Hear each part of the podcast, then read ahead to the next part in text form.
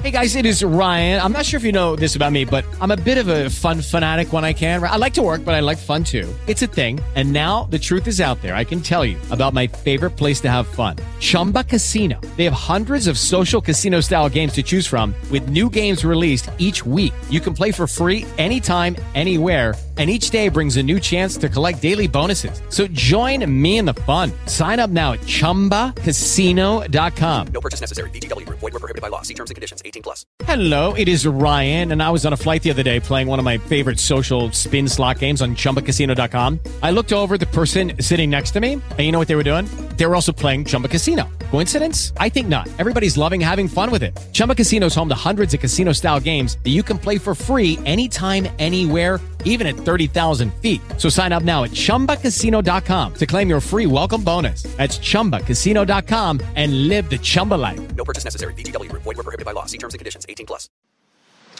Siamo lodati Gesù e Maria.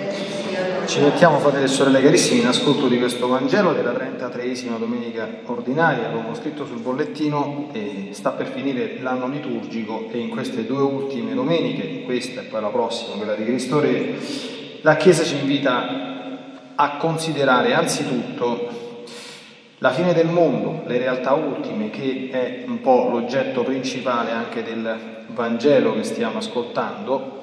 Attenzione alle realtà ultime su cui non bisogna accostarsi, come dicevo già ieri sera, con cuore curioso.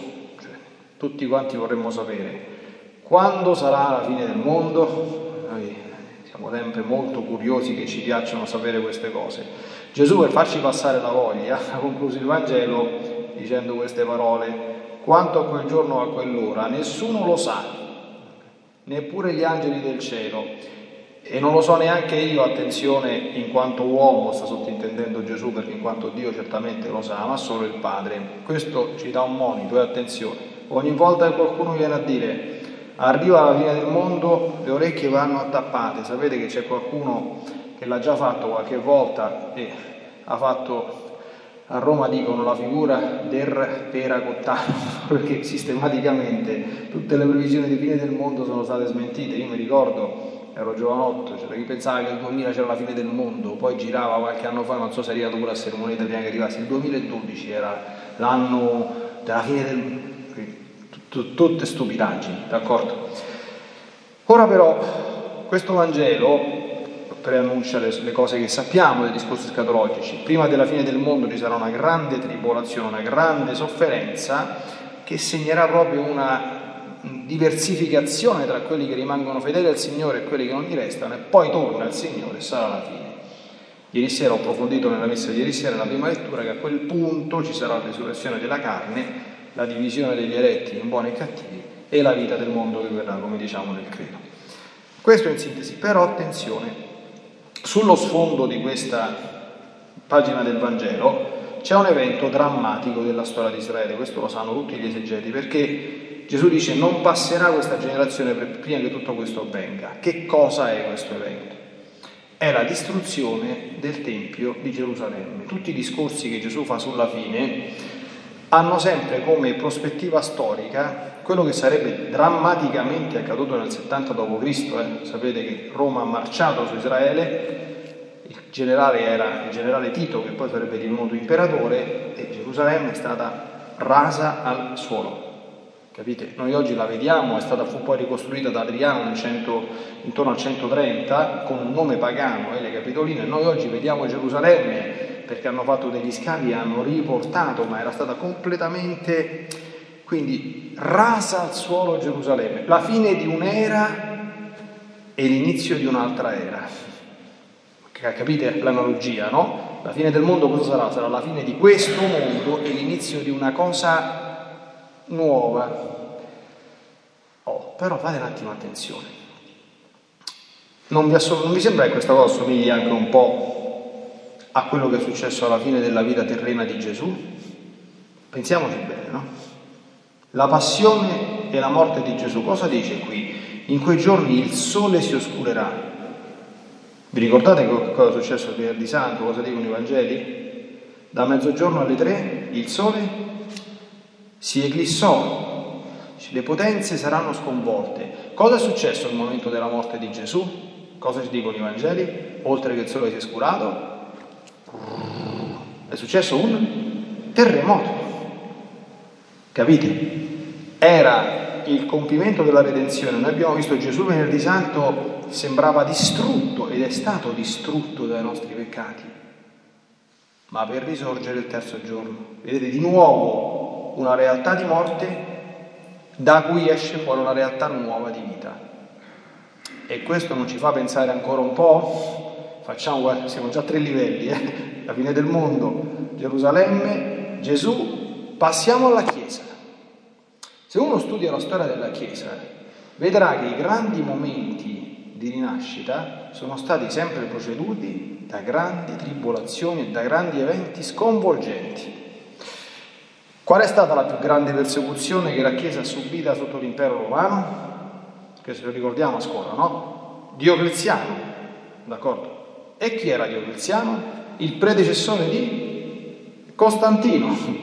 Guardate che Diocleziano ha fatto una carneficina che tutte le reliquie dei martiri che abbiamo lì dentro fanno ridere in confronto a quello che ha fatto Diocleziano, una, una mattanza proprio, una strage. Dopo Diocleziano che è successo? È venuto Costantino. Cosa ha fatto Costantino? Nel 313 l'editto di tolleranza. È la fine delle persecuzioni. Se uno studia la storia della Chiesa in tanti altri periodi travagliatissimi, pensiamo alla lotta delle investiture, ma un macello che non finiva mai.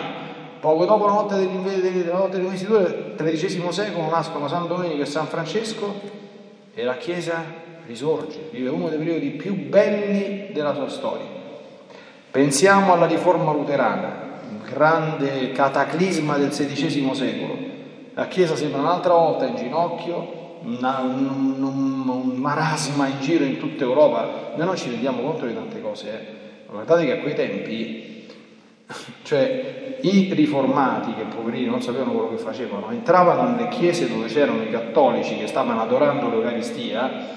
Una settimana fa stavamo vedendo quasi a quest'ora il più antico miracolo veristico del mondo, e li ammazzavano in chiesa perché dicevano voi siete idolatri che state adorando un pezzetto di pane perché non ci credevano nella presenza di Gesù nell'Eucaristia, li ammazzavano in chiesa, capite? Noi oggi ci sconvolgiamo dinanzi a tante cose, ma quando uno studia la storia... Dopo questo che è successo? La Riforma Cattolica, il Concilio di Trento, Vum, rigoglio magnifico, una montagna di ordini religiosi, nasce Sant'Ignazio di Loyola, si riformano tanti ordini, c'è San Filippo Neri, i Barnabé, una montagna e la Chiesa risorge. Allora capite? Guardate cosa dice Gesù, no? Dal figo imparate quella parabola. Quando ormai il suo ramo diventa tenero e spuntano le foglie, sapete che l'estate è vicina. Allora, qual è la grande sapienza che ci trasmette questo Vangelo? Poi vi accenno soltanto all'ultimo punto che approfondirò nell'altra omelia. Eh? Che quando vediamo un sacco di guai, che uno sembra mettersi le mani nei capelli per chi ce l'ha, non bisogna mettersi le mani qui. Dio sta preparando una rinascita. Attenzione, chi è che godrà di quella rinascita? Perché alcuni vanno in rovina e altri partecipano della rinascita. Chi ha il cuore aperto e disposto ad accoglierlo. L'ultimo livello che approfondirò nella prossima messa, qual è? È il livello personale. Guardate che nella nostra vita, nella mia e nella tua, Dio interviene con grandi cambiamenti quando? Eh, quando a volte arrivano le prove quando a volte arrivano le tribolazioni, quando a volte arrivano le crisi, perché per farci rinascere come uomini e donne nuove, come autentici discepoli e discepoli di Gesù, cosa deve fare prima il Signore? Deve radere al suolo quello che San Paolo chiama il nostro uomo vecchio e questo si fa a volte, capite, calcando un pochino la mano e noi ci diciamo è la fine, fa tutto storto e non ti accorgi che dietro quella fine va tutto storto, c'è il Signore che ti sta prendendo per mano e ricostruendoti. Anche qui, come approfondirò nella messa seguente, chi è che ne beneficia?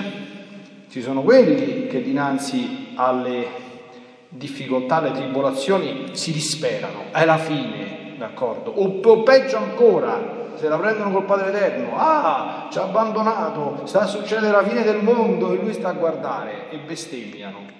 Questi non trarranno nessun beneficio da queste operazioni divine, come quelli che sotto la croce di Gesù, anziché guardare quanto grande era l'amore di Dio, lo provocavano. Dice, ah tu sei il figlio di Dio? Bella fine che hai fatto, e scendi, faccelo vedere che sei il figlio di Dio. Capite? Quelli che sfidano il Signore non hanno questa sapienza di comprendere quello che lui sta operando. E invece ci stanno quelli come il centurione, il centurione romano che stava zitto, non ha detto manco una parola, ma che l'ha guardato bene Gesù, dice non è possibile. Cioè, uno che è capace di soffrire in questo modo, di perdonare i nemici, di pregare mentre sta in croce, di accogliere il buon ladrone, per... questo può essere soltanto il figlio di Dio. Allora capite gli effetti di queste grandi azioni misteriosi ma potenti e, come dire, ricostruttive di Dio nella storia dipendono da come il nostro cuore è disposto o non disposto a Se tu ti lasci lavorare e ricreare, o se ti indurisci e metti a puntarti il dito contro il Signore, a giudicare le sue opere. Siamo liberi di farlo, ma sperimenteremo la distruzione senza beneficiarne dei benefici effetti del cambiamento. Quindi dato che adesso abbiamo parlato della Chiesa, niente paura quando vediamo momenti, adesso insomma la Chiesa sta un po' sotto attacco, sta un po' sotto assedio, il Papa ci ha fatto pregare la preghiera a San Michele Arcangelo non a caso, no? citato dalla prima lettura nel mese d'ottobre. Io sto serenissimo, d'accordo? Perché da questo tempo di prova io sono sicurissimo, proprio per quello che abbiamo meditato, che la Chiesa uscirà più bella di prima, più purificata, più santa, più autentica, più capace di annunciare e testimoniare veramente il Vangelo e più capace di raggiungere persone su persone e di, portarle a Gesù. Questa è la sapienza che ci insegna la liturgia di questa domenica. Chiediamo a Maria Santissima di custodirla nel cuore, di meditarla profondamente e di aprirci ai grandi misteri delle opere di Dio, che sono sempre il contrario di quello che sembra a una prima vista, a un primo sguardo, superficiale e non sapiente. Siano lodati Gesù e Maria.